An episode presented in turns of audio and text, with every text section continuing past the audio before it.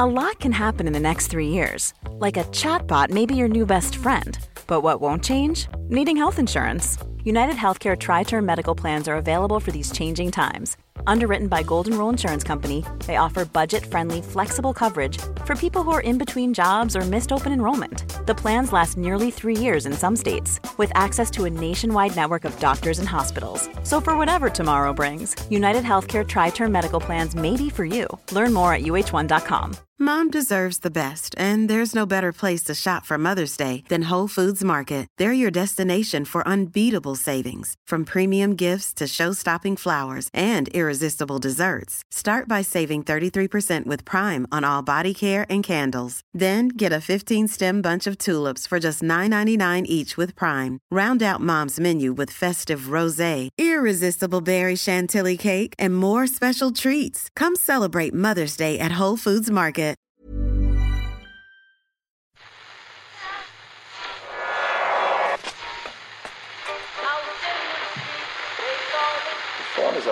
Second time it's gone off. They never go home. They never go home. They never go home. Those those those boys. That's yeah. They have asked for that, really. Uh, you can laugh. That was the World Cup. I'm a little bit of an idealist, but having said that, I want to be like me. You don't know what you're talking about. What did you know? I managed to stay alive for 63 and a half going to years, leave it there. I'd say it to your face, not say it to you now. Come down Swansfield and we'll see them, won't we? What you doing down here, you shawny man? Hello, everybody. Hope you had a lovely weekend and welcome to Monday's Second Captain's Football Podcast. Ken Murph, I assume you both enjoyed seeing Zlatan Ibrahimovic back in the football pitch seven months on from tearing his ACL. Uh, yes, indeed, very much, Sean. Uh, the heartwarming tale of redemption such Yeah. as that Mm. never fails to warm the cockles of my heart. When he suffered the injury on April 20th, he was reported that he'd be out until January at the earliest next year. It was assumed that he'd be on his way out of Manchester United, and it was feared that his career could be finished. But as he said after the game on Saturday, lions don't recover like humans. Yeah. Well, around the same time Zlatan did his cruciate, a member of the second captain's team also suffered the same injury, but he has recovered a lot more like a human than a lion. I think that's fair to say, Simon. Yeah.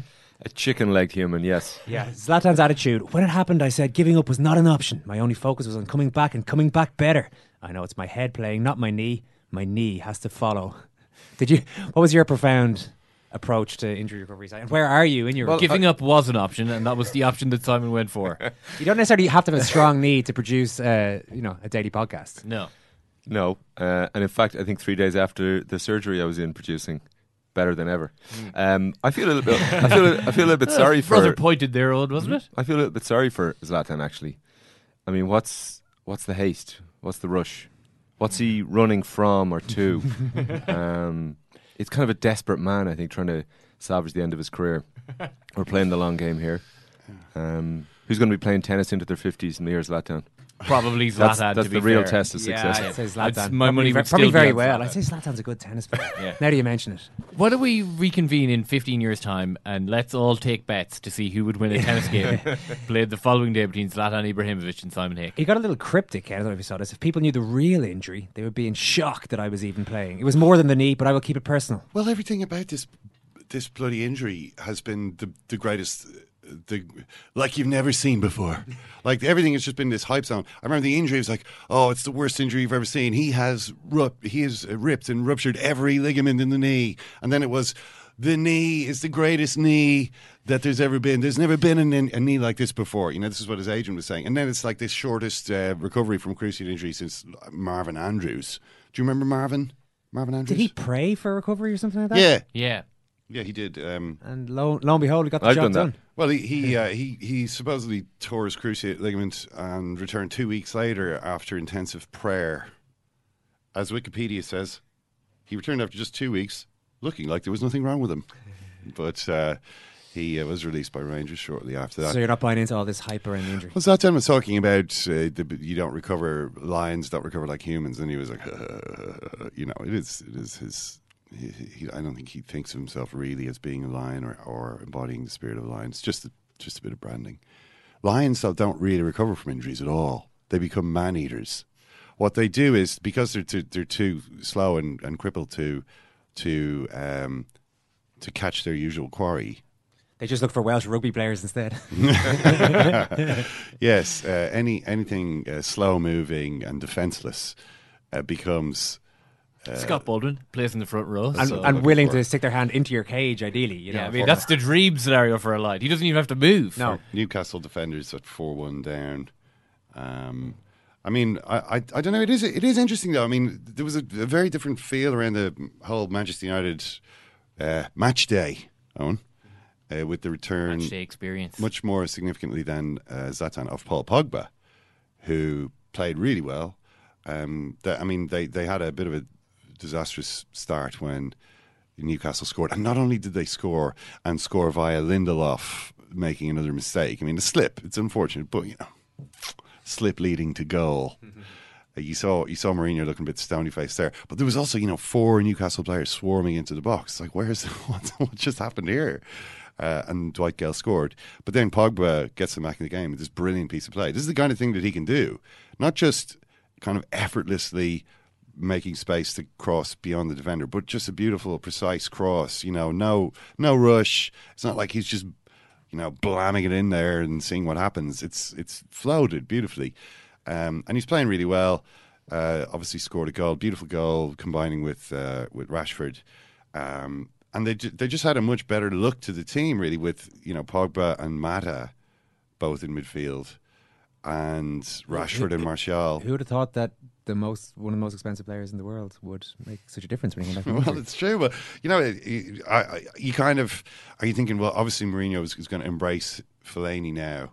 Mourinho's Cúchulainn and Fellaini is his rock. He will lash himself to the rock. But Fellaini was on the bench. There's some talk about Fellaini maybe leaving on a free transfer, which I, I don't think Mourinho would be in favour of. Clearly, uh, but he left him on the bench. Uh, you saw a much better performance, uh, and then Zlatan came on, and Zlatan pointed to Lukaku and pointed to the right wing, and he said, "That's where you go now, son." now Lukaku just scored.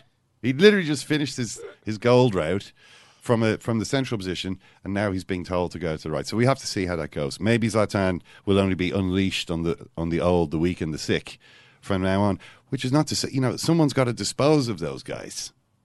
You know what I mean? So there, someone has to score in the in the easy games in the Premier League. So there's there's absolutely nothing wrong with being. You need one or two flat track bullies, uh, and maybe that's the role Zlatan has in mind. But you know, I I am interested to see how this is going to go. Obviously, Zlatan is not a player who sits on the bench in Or in plays a mood on the of, wing. in a mood of contentment. You know what I mean? Or or I mean, he, he didn't play at the wing ten years ago. You know when he, when he was a bit more mobile, uh, and he hadn't done his his knee horribly. So it will be interesting to see how. Uh, he fits them all in, but it's always good to have more players than you need when you're when you're about to play, you know, 300 games uh, over the next uh, five or six weeks, whatever it is. Non World Service members, you continue to miss our Players Chair podcast with Richie Sadlier, which has been one of the runaway successes of the World Service. Last week, he did an incredibly emotional interview with child sex abuse survivor and former England international Paul Stewart. I'm familiar with this from working with others that one of the legacies of childhood sexual abuse is it impacts your closeness and personal relationships around intimacy and affection and telling people you love them, all of that stuff. Where are you now with all of that? Because that I'm no different. Right. Um, I have. what? Well, I'm still, I'm still unable to to do it. Uh, I have a grandchild, uh, Sienna, who's eight months. Um, she's a baby, so she doesn't know. She doesn't. She doesn't understand. With her, I can I can show as much love and affection as I want. Still, I, I struggle with my wife and my, my, my three children. Um, I very very rarely use the word love.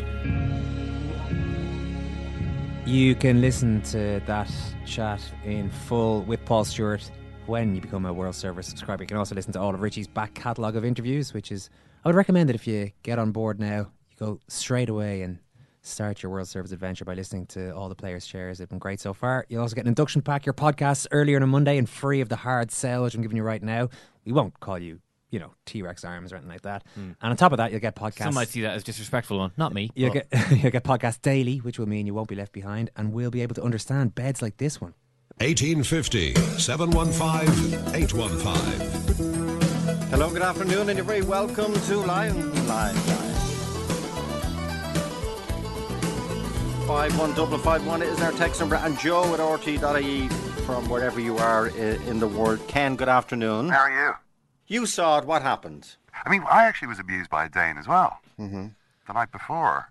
Go ahead. I was, I was, I was having uh, dinner after the, the, the, you know, we finished our work or whatever on Friday. Went into town. We were, we were sitting in a restaurant. Uh, you were a journalist uh, and. uh, myself and three other journalists. Mhm. And uh, at some point, we were. Uh, it turned out we were all looking at our phones simultaneously. Mhm. Like we were waiting, waiting in the bill or something. And this Danish guy Mhm. staggered up from behind, behind sort of Mhm. suddenly leaned over the table and he goes, Go ahead. "Is there a Wi-Fi? Is there a Wi-Fi in here?" The whole thing, say, Ken. The whole thing is is getting more and more bizarre. You, you didn't do it. Did you? Did you report that to the FAI or anything? We were like, uh, uh, actually, we're just on the 3G. Mhm. Before we could finish explaining we weren't actually on the Wi-Fi, he goes, Wi-Fi wankers!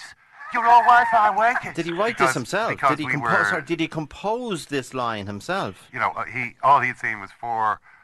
I, I don't know how he knew we were Irish, but he, he knew. Mm-hmm. Wi-Fi wankers! You're all Wi-Fi wankers! Become a Wi-Fi wanker yourself by getting online and supporting independent journalism at secondcaptains.com forward slash join for just five euro a month plus VAT. It's around about this time, Ken, that you usually report on some sport. Well, it's it's typical, Owen. It's just a typical situation of what we face here in 2017. Um, the sports media. What have we just been talking about? What did we start off this podcast with?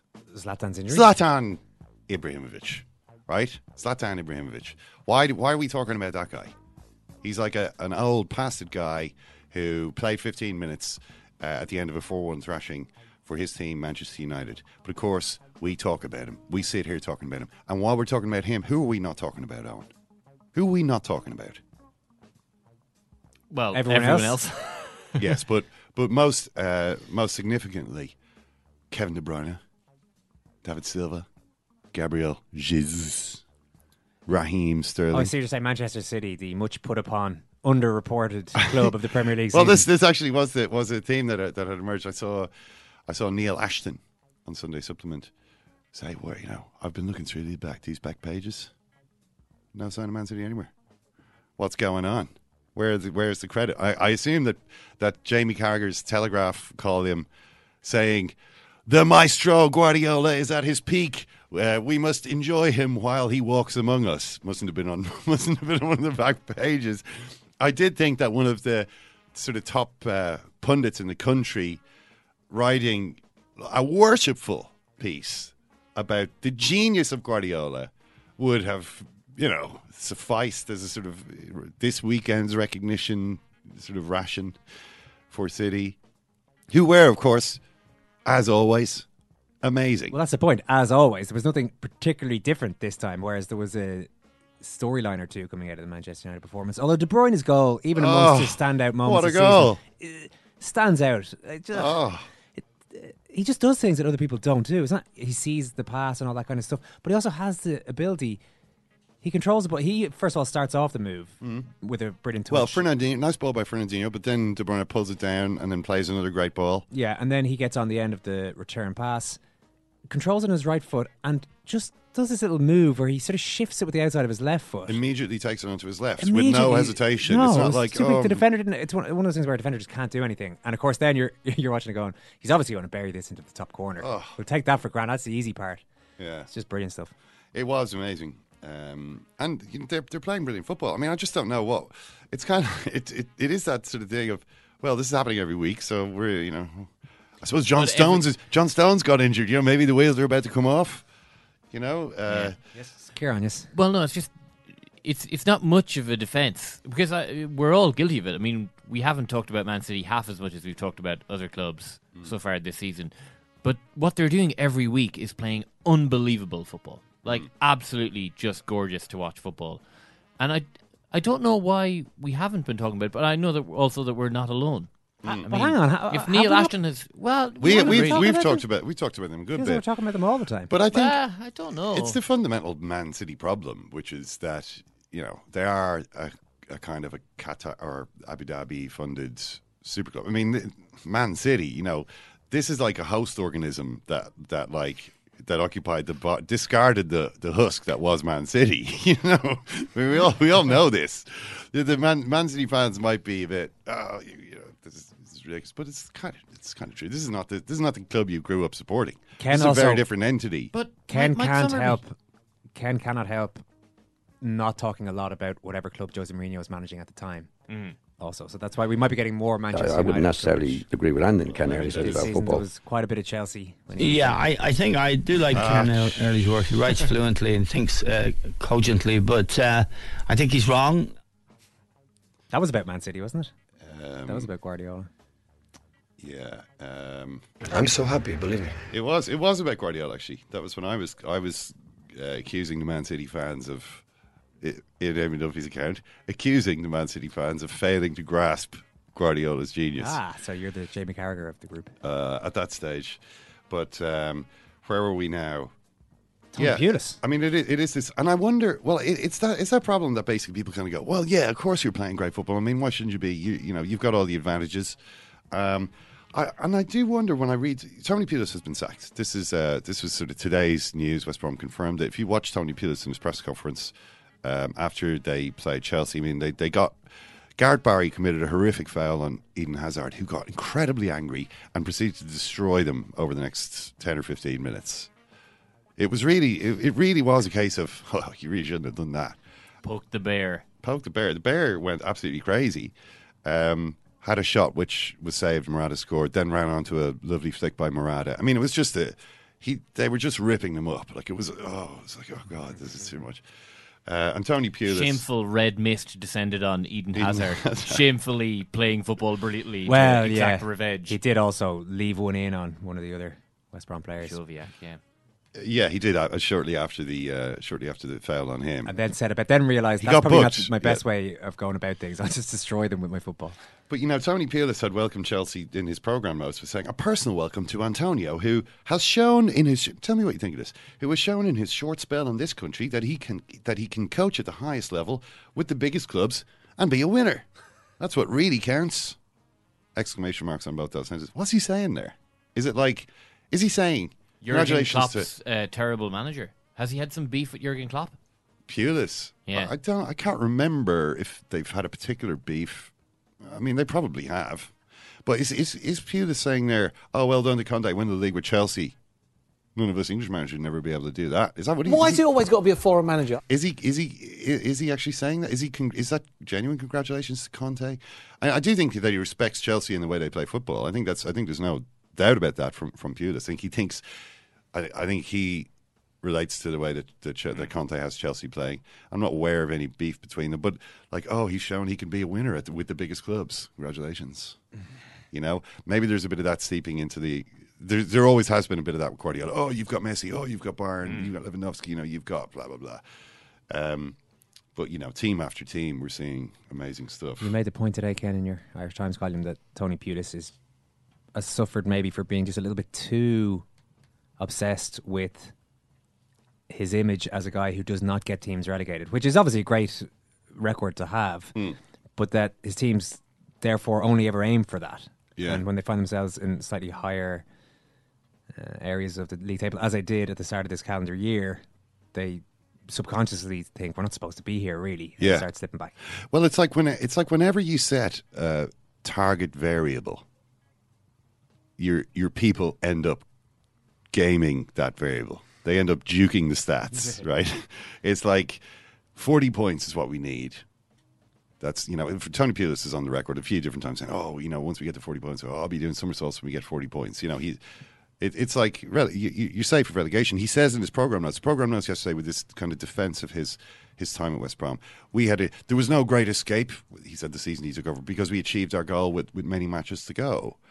Achieved our goal means we're not going to get relegated. That's the goal. That's always the goal. And the problem is that if that is the only goal, then everything else kind of goes by the wayside, including the football, the actual thing that happens, the, the thing that you're all supposed to be doing.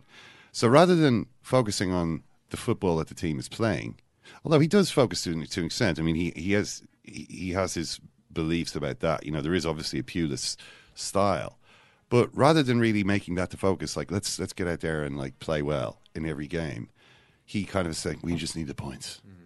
You know, it doesn't really matter how we get them. There's a there's a lot of people out there. You know, your philosophers who might be like, "Oh, we've got to get it by playing a certain way." The Now, po- the poets. the poets, you know. Uh, Pulis is obviously more in, the, in that sort of Jose Mourinho camp of no, we just need we just need the points. But I do feel as though, um, I mean, you you get this effect that every time they get to forty points, they then stop playing. That's that happened particularly last year uh, when they got to they got to forty points after twenty six matches. So there's like a third of the season nearly left. And they just down tills. They got like five more points from the from the twelve games that were left, and then they continued that form into this season. And now he's been sacked. Um, but you know, I do I do feel that it also that mentality. We need to get to forty points. Every point is precious. Leads to a really conservative approach because you don't want to lose anything. You don't want to lose any points. It's you know this this phenomenon of loss aversion. If you have say say you had five euros and you lost it, uh, and then compare the other situation. If you're walking down the street, oh, it's five euros, and you pick it up. I'm fine. its rightful owner. Yeah, continue. Well, I mean, it, you know, like Get printouts there's no one. There's no one around. all the lampposts. there's do you own this five euro? Yeah. There's no. There's no one around. It's a. It's a. There's no one there. It's. It's. You, you can keep the five euros. It's okay. No one's going to mind. What has there some, been some sort of nuclear apocalypse that has wiped out population for twenty miles around? McDevitt finds a five euro. It's a lonely. It's a mountain path. it could have blown Maybe into not. the nuclear, the post-nuclear landscape. No, Ken. I'm with The- Murphy. the- the point always is- going to miss that Oh, fiver. d- I can't do this on you. You're, I can't do this on you. Okay, you're. Yeah, you've I'll got a more that. normal Yeah, outlook. pick it Murph's yeah. way more Okay. corruptible. Yeah, yeah. Okay, so, so- that's- that's five euro. So it's Owen, mine, mate. Owen So- was racked with guilt in the case of finding the five euros. Yeah. you won't be. Absolutely So, so what I'm asking you is, He found five euro on the way in today. here's one situation. It's not true. Here's one situation. You find five euros. cool. How do you feel? That's mine. But how do you feel? What's your emo- I what's your- feel, I feel uh, like I'm in possession of five euro. I feel good. I feel happy. You feel good. Like I mean, are you are you like woohoo? That's amazing. You know, you ringing up. Uh, Yeah, there- well, there's your also an family element to tell of them. some sucker has just lost five euro, and I'm sticking it to them. I'm going to spend this five euro. How many, That's how many, good. how many boost bars is that? Uh, five. Well, that's compared Well, to four you. You, bit, you, you, you, you want to buy I don't know coffee or something, and you put your hand Yeah. in your pocket, and for five years that you thought was there, and it's not. How do you feel? Robbed. Angry. Someone's stolen this from me. Angry and confused. I'm angry, Ken. Angry and confused. Now you feel more angry and confused having lost the five euros than you feel euphoric having found it. I felt pretty euphoric a couple of seconds ago when I had that five euro, but I do feel worse for having lost the five euro. Yes. Once you get to once, you, so so it's worse to lose things than it than it feels good to gain them. Is this the same five euro we're talking about here? No. Did These are two steal them? totally separate examples.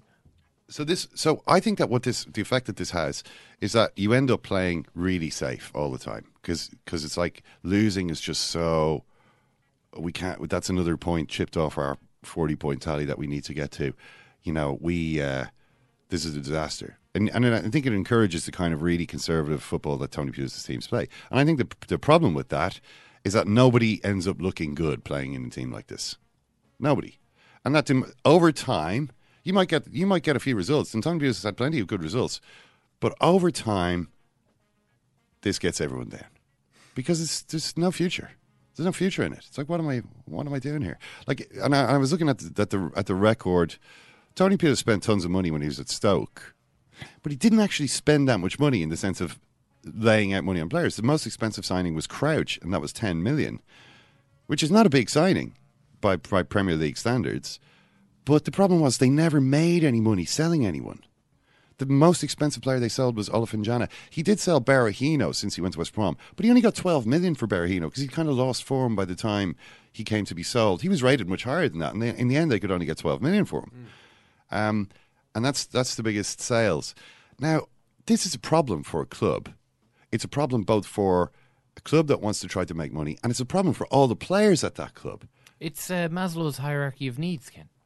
You know, Self-actualization at the top. you're not going to get to self uh, actualization. You have physiological at the bottom, which is basically just survive. You know, you need air to breathe, Food, eat. water, shelter. The next one, safety. Hmm. It couldn't be more clear. Forty points is Hmm. the second level on Maslow's hierarchy of needs. Safety. But thereafter, no one's feeling any love, belonging. No one's feeling any esteem, Yeah. and you're sure as goddamn hell not getting any self actualization playing for Tony Pulis. Well, self-actualization is where the is where the margin is, you know, in terms of uh, getting a move to a bigger club for a larger salary and becoming, you know, a big football star. That's that's the dream for a lot of these players. You look at all those guys who've gone to Burnley, right? They haven't gone to Burnley because they think, well, I love Burnley, I love the the hills. It's actually a beautiful part of of the country. Wonderful. You know, I want to sit by a roaring log fire in my uh, country house outside Burnley. That's that's not really what they're thinking. They're thinking, I'll go there, play well, get get noticed. I mean, in a sense, you know, Hendrick and Brady went there because of the Euros. You know, I mean, I'm not saying it was just because of Euros, but play well on a big stage like that. You come to attention. Everyone is like, "Oh, you know, these guys are good. They're they're good players. They could be big game players. You know, let's get them in." But they're hoping that you know, play a couple of good seasons with Burnley, you'll go somewhere else. Um, this is what happened to all the Southampton players when Mauricio Pochettino came to Southampton. Southampton were fairly, fairly average.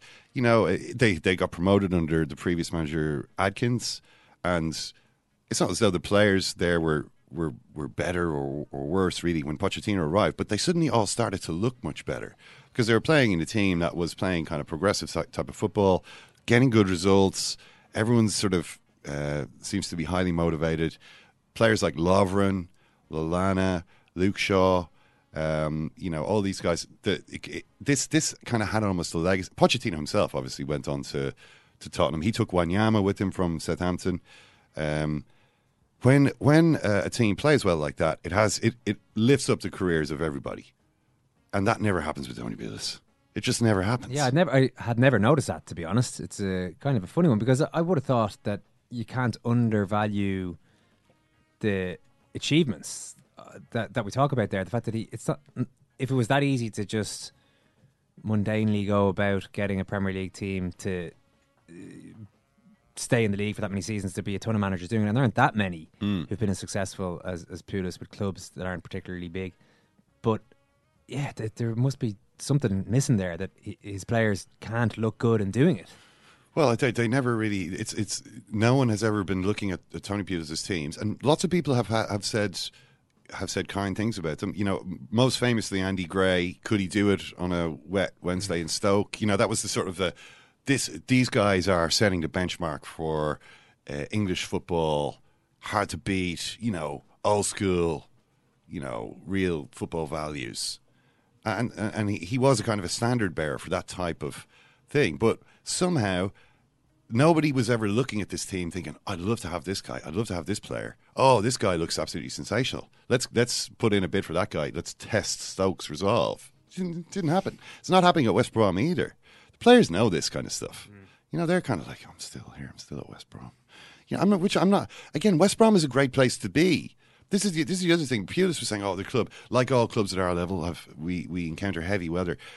West Brom are, I think, the 28th richest club in the world. Probably they, they've jumped up the scale since because the money's got big. They make more. They had a bigger turnover in the last quarter figures than Napoli, right? Napoli, who Guardiola was raving about earlier in the season. It's the best team. They're the best team we've played all season. West Brom have more money than they do. You know, I, am not saying like Napoli are obviously a bigger club than West Brom. You know, they're they've they have a, a long. Are they even? Yeah, they are. Uh, they've got a much bigger stadium. Certainly, they're, they're a huge football crazy city. Whereas West Brom are in a football crazy area with lots of other clubs nearby. You know, but you know there, there is the possibility there to put together a really strong team. You have to find the players outside the UK. This is another issue for Pulis, where he has tended to to to look at the sort of domestic market or players. If the players foreign, players who have already played in England for somebody, they're the kind of players he tends to go for.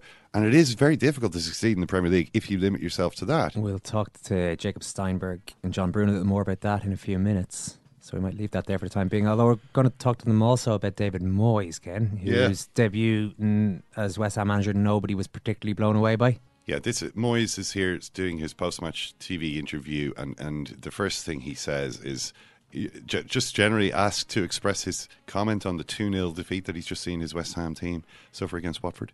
I think most people would have expected something like that because that's what it's been, you know, before. So we're going to have to improve. Uh, hopefully we'll get a chance to work with them over the coming weeks and, and make a difference. Did it underline to you perhaps how difficult this job's going to be? You've got players low on confidence and an unhappy crowd. Yeah, I did. I, f- I found that out today, and actually, I was only ever going to find out what they were like until I sort of took them and, and worked with them to, uh, during the week, and also, more importantly, saw the game today. But I could see that you know they needed they needed a couple of things to go for them, and the big moments we had. Uh, said a couple in the first half and one just after half time. When they didn't go for it, I could see the sort of confidence draining away from them. The game's come thick and fast. Is it possible to turn it around quickly? Well, we've got to do. it. We've got to try that. You know, we've got to try and get find a way of winning, which I said. You know, we'll we'll try and find a way. Oh, wow, that's uh, Well, just decide. hopefully he's not. You just got- slumped down in your chair there. I why? did. He makes me sad sometimes, David Moyes. The answer to that last question is, of course we can. We've. I'm in here now. I'm going to sort this out. I've got. i if the players don't want to do it, I'll drop those players and I'll bring in some youngsters. Whatever. Just say something that rallies the troops to a certain extent, rather than. Or well, the- well, we'll try. Yeah, we'll try to, to come out of this. slump. The first answer as well basically says, "Well, what do you expect? This is what you've been seeing." As if I can't the change it. The idea that I could have any impact on this is so laughable. Yeah. I mean, what are you talking about? And isn't, mean, isn't, course, isn't I the manager? Isn't the whole cliche that a manager, is Manager supposed to have an instant impact? Yeah, there's like you get something. new manager Again, the- bounce. The, fake sugar rush of the new manager, and, and you win the first game or two, and then you go back to the.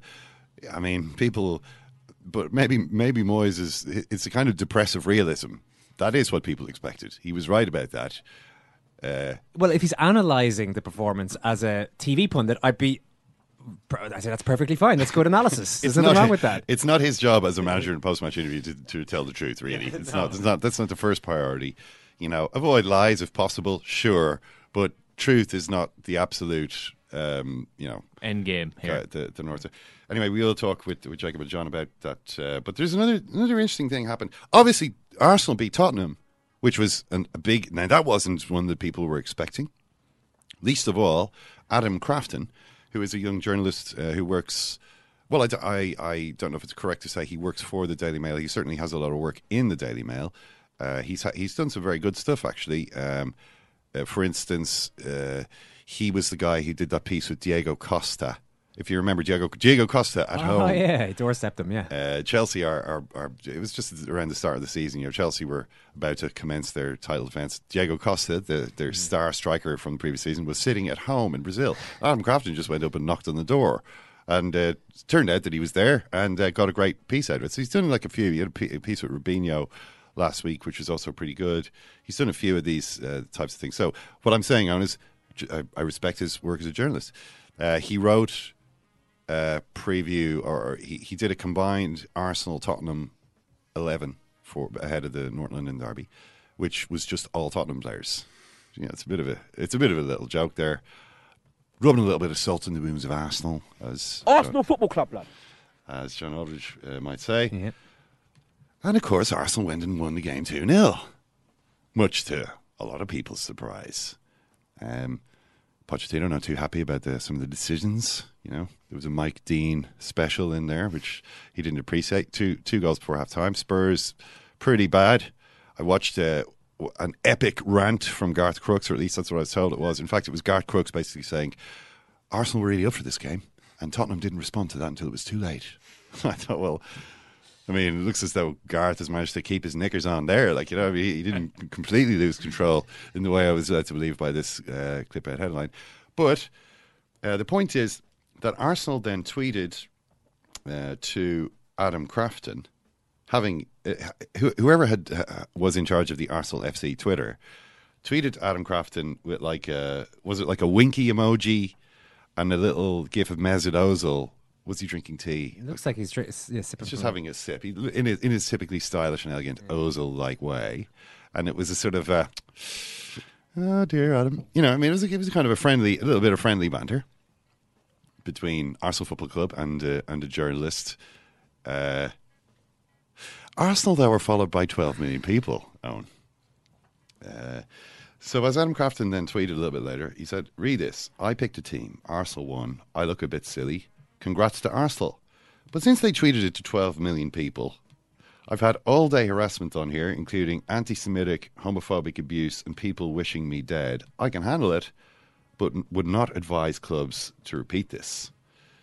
So, yeah, this was this is sort of an interesting situation.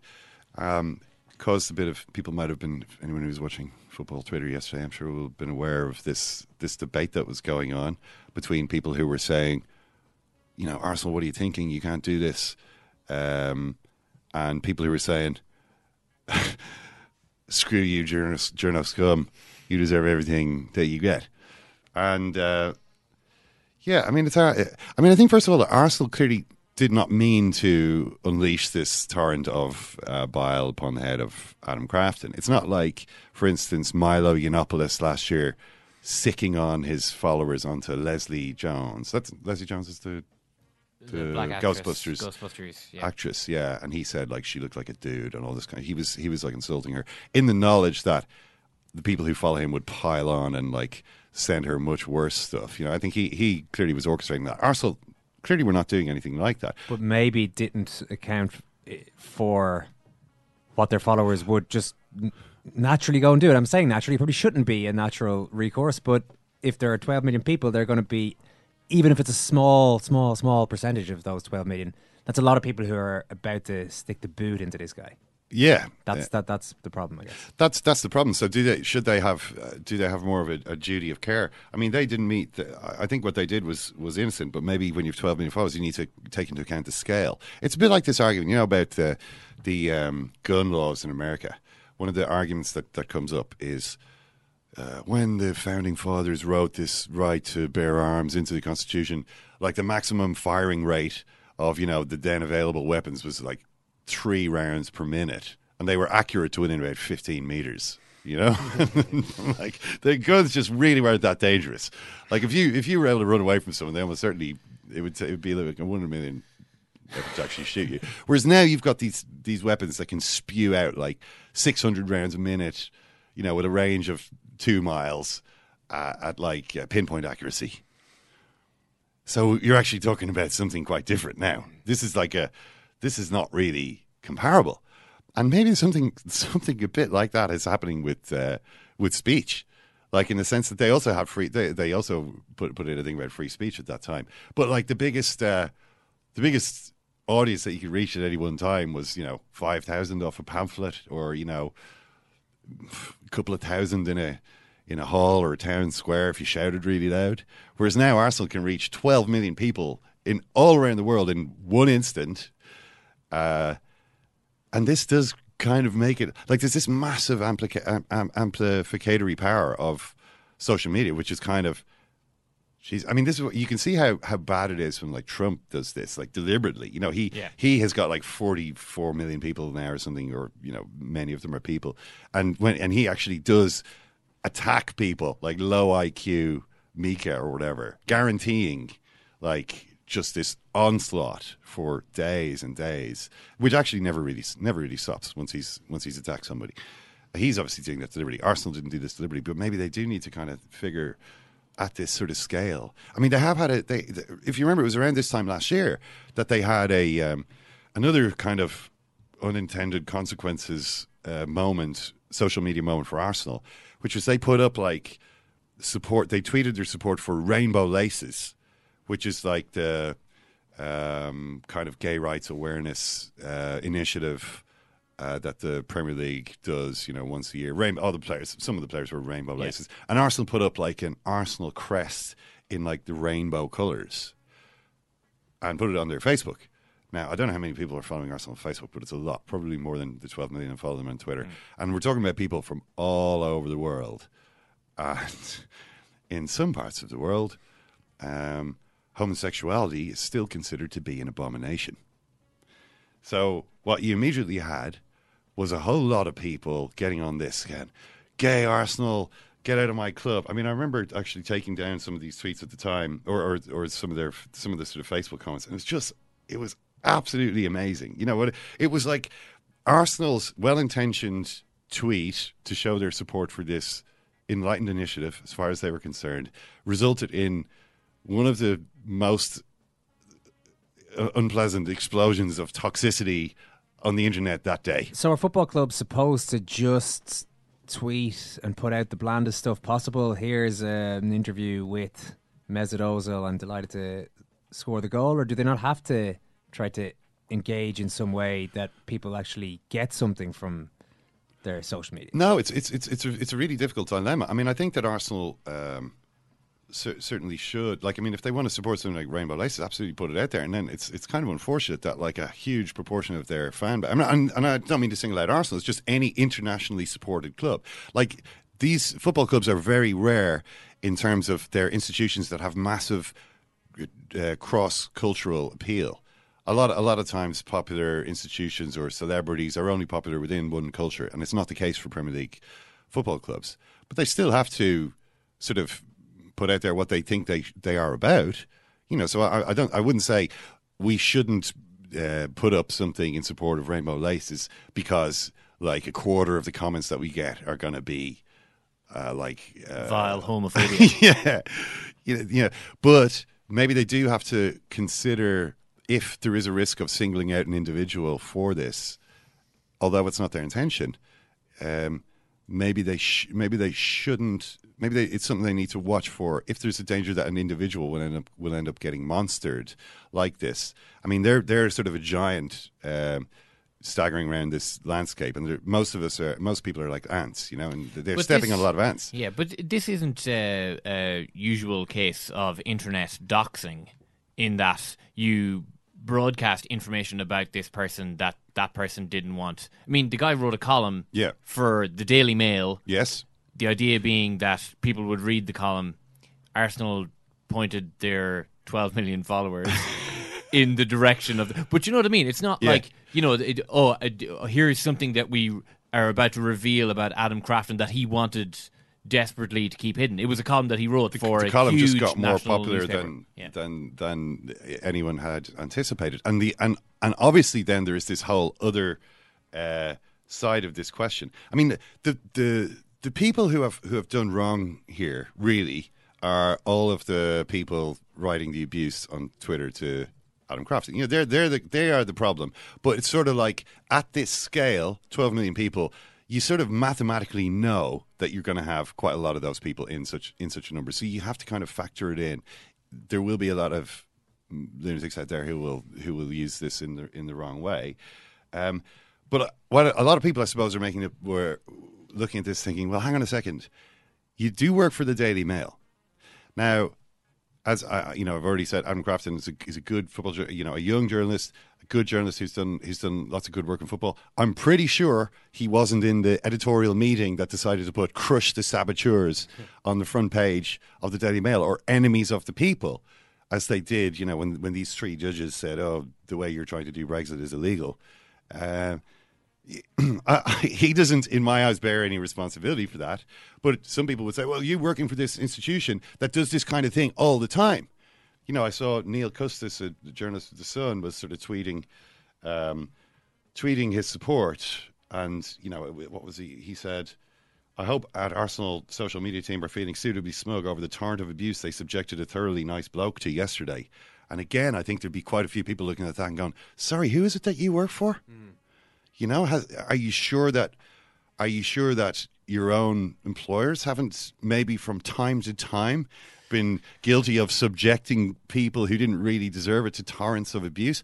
Have you registered that complaint with them every time you've seen it done? Guy, I hope, you know, for the sake of being consistent, you know, it's it's not just the case of, you know, journalists standing up for journalists.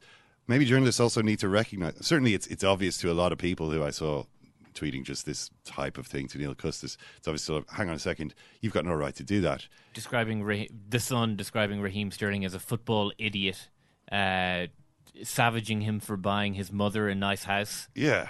I mean, there's, and, and I mean, there's, there's been some. I mean, it has been kind of the stock and trade of the Sun for a long time. They would obviously argue deserved in all cases. I mean, that's the that's the case they would make. You know, public interest and all that. But undoubtedly, they have put a lot of people under the, the blazing sort of. Uh, you know, magnifying intensity of, of this type of attention and resulted in a lot of harassment to those people. Again, maybe there's some say, well, it was never our intention. You know, some some of our readers might have taken this to extremes. But you know, uh, I suppose a lot of people are looking at it thinking, well, I can't feel too sorry about this, given that this this kind of thing actually happens to it happens to footballers all the time. Look at poor Lovren.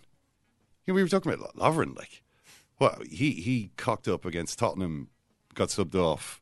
I mean, You, you, His ima- house got imagine, robbed. imagine what a football footballer's social media is like after after a performance like that. Well, his house got robbed. Lovren's house got. robbed. I mean, this is you know, it's a uh, it's an adjunct to the fact that he's playing terribly. But I mean, you know, like that's his entire life. Is like he, he got robbed. He maintains that his, uh, gas was poured in through his house to ensure that he was him and his children uh, uh, were asleep while this robbery was That- committed. That's all Like, kind of a side issue though, because there was nothing. There was nobody. That's just people being pricks. Do you know what I mean? As opposed to anyone going after anyone fanning the flames of that. That's just that wasn't the newspapers going after Lovren or a football club. It was just a player playing badly and supporters being assholes. But Do you know what I mean? I just, I just it's a real it's a real tough world out there. That's what I'm trying to say. And it's getting tougher. It's getting more obnoxious and abusive, and uh, it, it, it. I suppose a lot of journalists were able to see with clarity. This is terrible. This kind of this harassment. I'm, but, but but maybe that's because there he is. There, that's the guy I work beside every weekend. Yeah, and- as and- opposed to thinking, oh right, well yeah, but also we work for uh, companies that do this to other people, and like it's exactly the same for them as it is and, for and again, just to just to reiterate, I would not in any way blame Adam Crafton, who works. These these departments are separate. You know, it's often people from the outside, like, well, you work for this crowd. Well, no, not really. Like, you're not. Again, he's he's writing like interviews with Robinho, not like these judges are traitors to Britain. Of course, you know yeah, what I- you yeah. know what I mean. So I don't. I, I really don't want to sort of lump him in with that, but. But like when you do, when you work for the same organisation, it's like, well, hang on, but what about clearing up the, the mess in your own front yard before you get on to Arsenal about it? that's it for today's report on sport. Timbuktu. They're all pampered. We haven't got leaders. They're all just headphones. They don't communicate. You can't get anything out of them. That's why we're no good. They're all just headphones. They don't communicate on the pitch. They don't communicate off the pitch. They're all pampered. Oh, we're getting ready for Russia. Good luck. And then after that, we'll be building a team for Timbuktu. Timbuktu. How have England reacted to that equaliser? Perfectly. Um, no panic, calm straight down, continue dominating the game, playing and staying in Iceland's halves. It's been a perfect response. You'd think that no problem. England were up after four minutes. And they still lost.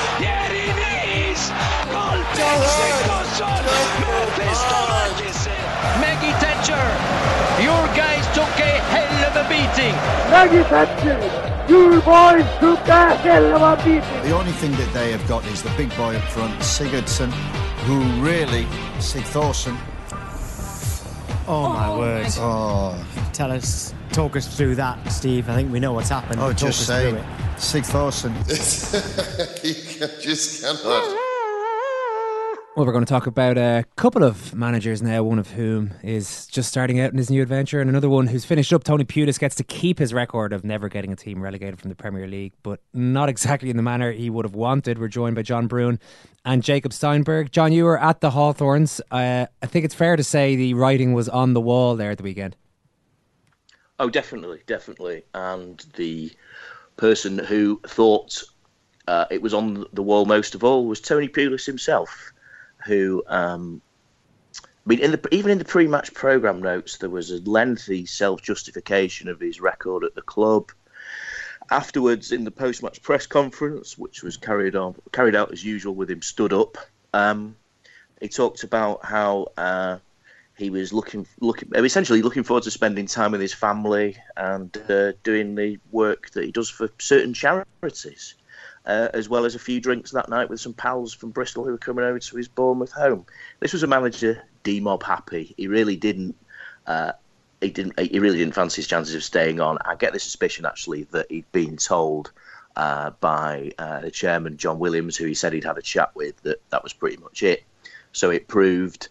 Um, and the owner of the club uh, over from China was sat in the stands. I will have heard West Brom fans singing all the way through the game for him to get out of their club. So, um, as inevitabilities come in football. His sacking was definitely one of them. This is a team that was in the top 10 in the Premier League at the start of the calendar year. John, what exactly has gone wrong for them? Well, I think one of the problems with, with Tony Pulis is um, the greatest accusation you've had against him, a manager who, in his own terms, has been successful, is that football clubs want progress. They want to do more than just survive. And then it comes to the point where uh, you have to progress. And uh, this was the accusation levelled at Stoke. Eventually, fans became acquainted with the idea of being a mid-table team, wanted more from the team, but still watched the same football that his team were playing, um, and eventually they become bored of that. They become frustrated. Pulis himself doesn't really try to change things, apart from over the summer he bought you know a, a fairly decent raft of players. I mean, he he brought Kieran Gibbs and Gareth Barry into the team. I mean, they're both pretty decent, you know, ex-England players. Oliver Burke, Scottish winger that you know a lot of us are expected of, and then there's Krychowiak from Paris Saint Germain, uh, a player that a lot of people were looking to get when he was on loan, and uh, the, the accusation against uh, Pulis that you commonly hear is not a good manager of better players. And this was something that happened to him at, Sto- at Stoke when he had Tuncay. He brought in players like Michael Owen and uh, Peter Crouch and couldn't really get a tune out of him. So I think essentially Tony Pulis hits a glass ceiling, and at that point you have to decide to release the safety catch and get him out of the club, and that's what West Brom have done now. They've got quite a long time to save themselves, though. I would be interested to see who they get in. Um, uh, there was some laughter after the game where someone said, "How about they get Sam Allardyce in?" And you can just imagine it's a pretty similar situation happening if they got Big Sam in. Yeah, Jacob. Uh, meanwhile, at West Ham. Um, they were they were sort of slipping into the English football vortex that West Brom are trying to extricate themselves from um, by introducing David Moyes, uh, who lost 2 0 in his opening game. He said something like, I think that's what everyone was expecting, something very weird like that. And there was so many of the familiar kind of negative lines. You know, we'll try to improve, hopefully, you know, good things will happen. Talking about his players as they. He seemed to have learned very little from everything that's happened to him at his last three unsuccessful jobs.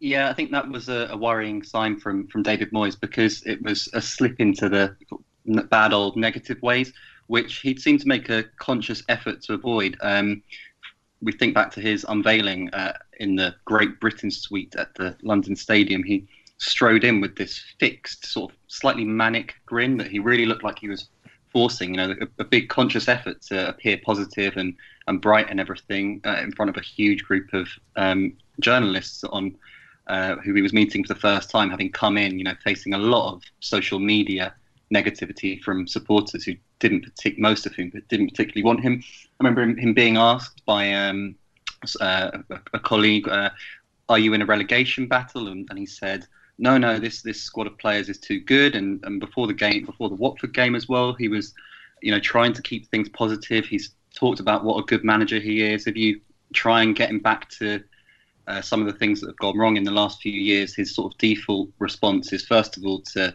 just write off Sunderland as a bit of a joke club at the moment, and also then to immediately start talking about 11 years at Everton. But yesterday, after the game, um, it, there was certainly a lot of the negativity that Sunderland fans quickly grew to loathe uh, last season um, and thought, you know, was a huge part in their relegation. I think um, from from what I've experienced from Sunderland fans in the last couple of weeks is is a real hatred of everything that David Moyes stands for, and they kind of, I think, obviously there are deeper issues going on at Sunderland um, beyond David Moyes. He wasn't the only reason they went down, but they kind of point, they kind of pointed to the fact that uh, before he arrived, they'd actually done quite well under Allardyce. Their record was pretty good at the end of that season. Um, before Allardyce took the England job, and they, they sort of said, you know, Moyes, he had a functioning defence that he inherited. He had players like Wahbi Khazri, who he went on to kind of alienate, um, and he had Jermaine Defoe, who was scoring loads and loads of goals at the time, and that negativity seemed to drag the club down. And already at West Ham, after that really poor defeat yesterday. I know they had some chances um, either side of half time when it was 1 0, but overall they were played off the park by Watford for most of it. it was it was worrying from from Moyes because there's there's such a, a sense of division within the club. Uh, I think everybody, you know, this morning has a lot of the papers are talking about the, the chance towards Andy Carroll, the chance towards the fans, and uh, sorry, towards the board, um, which is particularly worrying from the away support, which you know you kind of think is the most loyal, uh, more so less less likely to turn on the side than the than at home and everything. Um, so yeah, I think that West Ham West Ham fans often vibe off a charisma, a manager with charisma, and I think that's why Slaven Bilic held on for so long. David Moyes doesn't have that same kind of a personality. That doesn't make him necessarily a bad manager, but if you think back to someone like Alan Pardew, who was able to create a buzz at, uh, at West Ham in the promotion season, and then back in 2005, and then when he took them to the cup final as a promoted team in 2006, he actually created an atmosphere of positivity in the club, and, and um, I think that someone like David Moyes, it, it could be, it could, you know, it could be really backfire on them if he can't spread some kind of unity because there's such a level of hatred towards the board at the moment, which is threatening to weigh the team down, and the team is not good. Do you give him any chance of, of being able to do that? Because it, I mean, it's interesting when you talk about Sunderland fans and their hatred of David Moyes, because it's, it's, it's a strong way to feel about a manager who, okay, was was very unsuccessful, but Sunderland had a lot of terrible managers. I mean, I Allardyce had had done okay, but before him, it was just just avoiding relegation, you know, by the by the narrowest of margins. Um, so it's not as though Moyes did that much worse than everybody else. Why do they hate him so much? And why, and why do you think this guy, who had been successful for a long time at Everton, or at least had, had created a club that had a, you know, definitely an identity and a good sort of spirit about it, appears to have completely lost that ability to to to uh, bring people together? Well, yeah, I mean, Gus Poyet and Paolo Di Canio are, are not uh, have not done well at Premier League level. But I think back to you know Poyet talking about miracles and kind of somehow inspiring one great escape before it all fell apart, and you know Di Canio charging down the touchline when they won that game at um, St James's Park, uh, when when he somehow got them to stay up, and there was never that sense with Moyes of um, that that he ever felt like he could actually pull off that escape, even though he had he actually had a summer and a, and a full season, and I think that they they also they they pointed to the fact that he did have a little bit of, of money and a lot of it went on former Everton players, which had a bit of a jobs to the jobs for the boys feel to it. Um, at, at West Ham, I think that he's he's inherited a really lopsided squad. He, he, he said the other day, I've got four or five players who want to play on the left, and you know he's already started. He singled out Marko Arnautovic, who um, who was taken off yesterday because of an injury. Uh, but as someone, 24 million record pound uh, record signing um, for West Ham in the summer, as someone who hadn't been working hard enough under Slaven Bilic, um, and he, he's he's already under pressure now, and he's going to have to try and somehow get this club to be unified and, and together because it's it's such a toxic atmosphere at the moment, and uh, if he can't if he can't turn that mood around, then at, at, at that kind of stadium, they're playing Leicester on Friday night. You can really see it spilling over into uh, you know re- really outright anger, and, and in the end, I think it will just turn into apathy as well because of the type of stadium they're in. the alienation that supporters are feeling at the moment means that um, th- this could really go south quickly for West Ham. Yeah, we've talked about that stadium, John, quite a lot uh, with you as well on, on this podcast. we don't need to get into that, but obviously, one thing that Moyes and Pulis have in common is that they're both British football managers and both have been around the game in the country for a hell of a long time and been managing for a long time. Uh, Has the sun set on these these British footballing dinosaurs? Do you think is the as Sam Allardyce said in it? Well, he was trying to be withering about he it. was on the on t- uh, Brexit TV in Dubai with, um, or or rather Qatar with with with uh, Keys and Gray. when Yeah, said he was this. talking about the Premier League is the foreign league now in England, and he's actually right about that. Of course, he is. It's been it's been getting more and more international for about twenty five ever since the Premier League started up. Is it the case that maybe some of these older football men haven't quite stuck with the times, or is that a little bit unfair? Maybe particularly on Pulis, who, as we said, did have a team in the top ten in the Premier League until a few months ago. Well, I, th- I think there's there's that boys' club thing, isn't there? I mean, Rory Smith wrote a, a good article about that that Sam Allardyce complaint, which was, you know, oh, British managers aren't getting jobs, where Rory actually pointed out, hang on, all the jobs are going to this collection of boys, you know, the lads. Um, but I think we've seen a few examples of this recently, haven't we? Where the there are certain managers whose entire reputation are based on results. Now, they're not necessarily outstanding results of the type that Jose Mourinho and Pep Guardiola deliver, but they're of safety and you're not having to worry about relegation and things like that. But the football that they also bring um, is not particularly entertaining for the public. And as football becomes more of a entertainment franchise, then uh, the public start to complain a bit more. I mean, it, it, it's not dissimilar to uh, the, the, some of the stuff that I heard about Martin O'Neill last week when I was over in Ireland. You know, if he doesn't deliver the results, what what else does he leave us with? And football now is this idea. There's this idea of progress and projects, and those football men don't provide that. They just provide the fact that hey, this football team, you know, might win a few games and uh, we'll, we'll probably keep you up, and uh, that's that's what that's all you can hope for as a football fan. And hope's a big part of being a football fan. And if you've got managers that don't provide hope, then that group of individuals who essentially supply, uh, you know, an executive form of mediocrity, then eventually their time will end. And it does look like it's it's time's up there. I mean, Tony Pulis was talking as if he would get another job, and I'm sure he will attempt to. Uh, and Sam Allardyce, despite retiring, does seem to be interested in working more. They're not going away, but uh, their cachet over over the Premier League is certainly fading a little bit. I think. See, I, I do think that you know when Allardyce says that the Premier League is a foreign league, I I, I think it's true. Um, it's just something. It's just a reality that managers have to adapt to. He's actually one that has adapted to it quite well. I feel going going all the way back to Bolton you know, when he had guys like uh, Okocha and Hierro and Campo and Djorkaeff, you know, he has never, uh, he's never kind of struggled, it appears, to work with players from different cultures, which I don't think you can necessarily say about Pulis, um, who overwhelmingly buys British and Irish players. I mean, if you look at the the West Brom squad at the moment, it's it, there's like so many sort of Northern Ireland players. You know, it's like a, a '90s kind of feel to the to the makeup of the squad.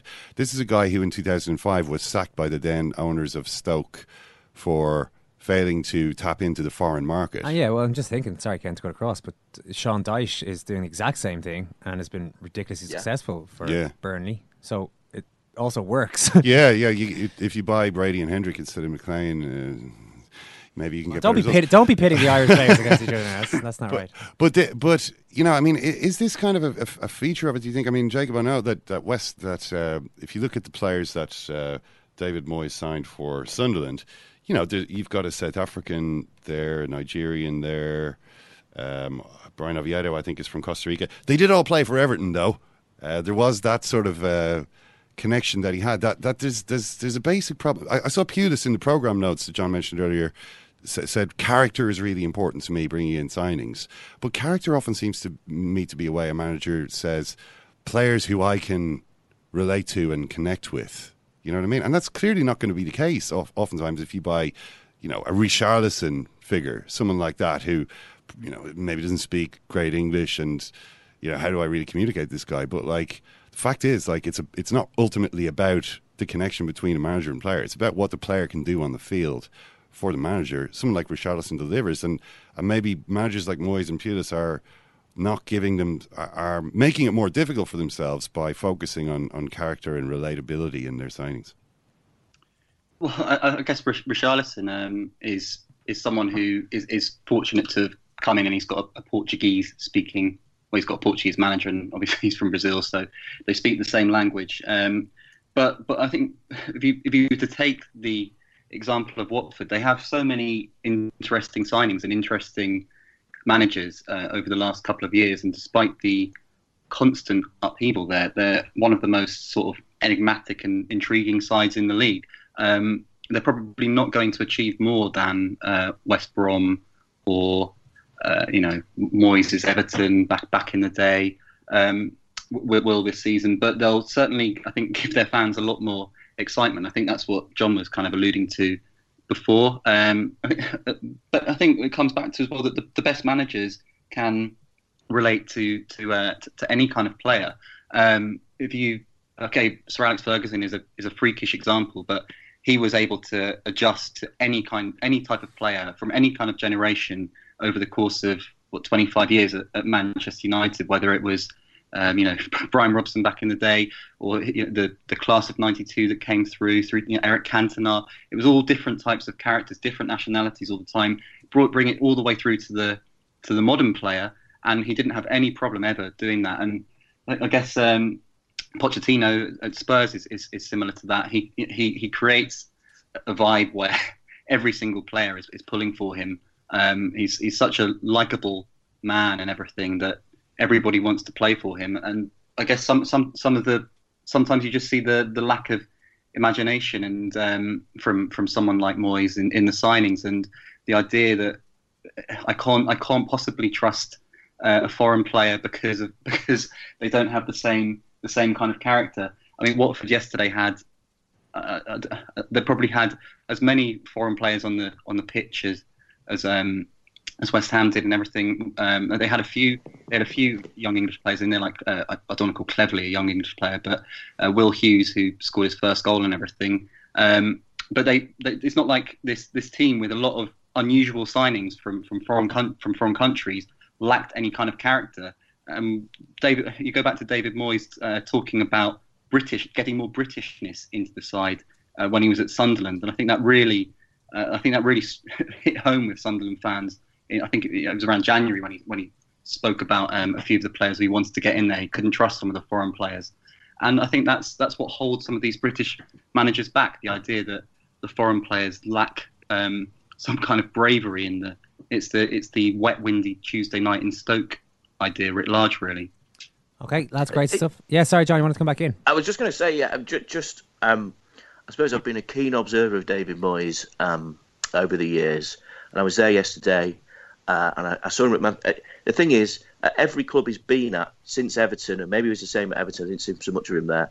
He does seem to think every time that the players that he's got are not good enough, mm. and he even said that at Manchester United when he took over a team of title winners that does seem to be a problem for him. yeah. The play, the players are never good enough. Yeah, well, that is the point that Ken was making as well. Maybe even if you think that, you probably shouldn't say it. Brilliant stuff, though. Listen, Jacob, John, thanks a million. Cheers, Thanks. lads. disgraceful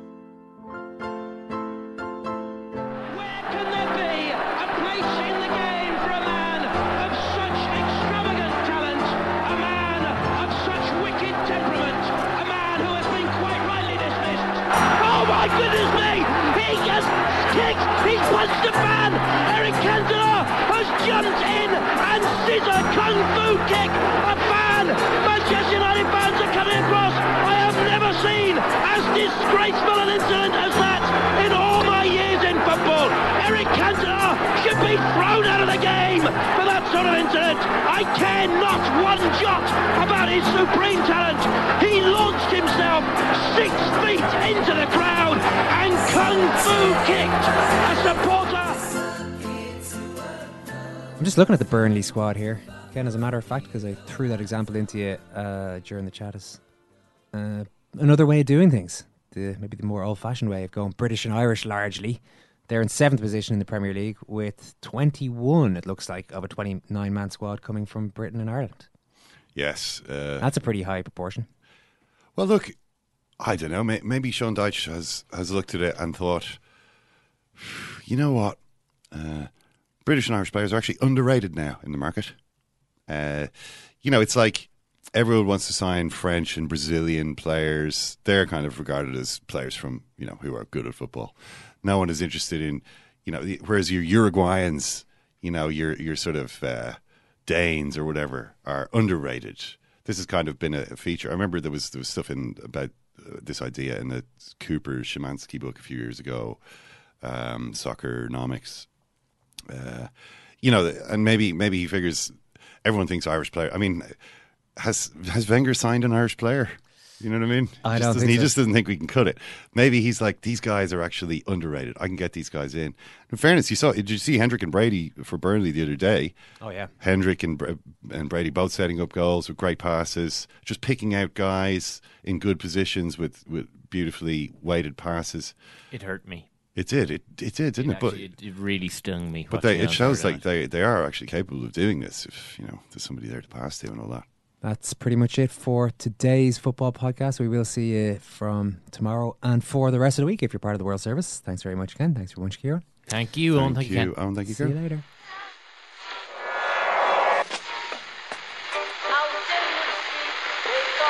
Which one is that? That's the second time it's gone off. They never go home. They never go home. They never go home. Those those those boys. Hi, I'm Daniel, founder of Pretty Litter. Did you know cats tend to hide symptoms of sickness and pain? I learned this the hard way after losing my cat, Gingy. So I created Pretty Litter, a health monitoring litter that helps detect early signs of illness by changing colors, saving you money and potentially your cat's life. Pretty Litter is veterinarian developed, and it's the easiest way to keep tabs on your fur baby's health right at home. Go to prettylitter.com and use code ACAST for 20% off your first order and a free cat toy. Terms and conditions apply. See site for details. Mom deserves the best, and there's no better place to shop for Mother's Day than Whole Foods Market. They're your destination for unbeatable savings, from premium gifts to show-stopping flowers and irresistible desserts. Start by saving 33% with Prime on all body care and candles. Then get a 15-stem bunch of tulips for just $9.99 each with Prime. Round out Mom's menu with festive rosé, irresistible berry chantilly cake, and more special treats. Come celebrate Mother's Day at Whole Foods Market.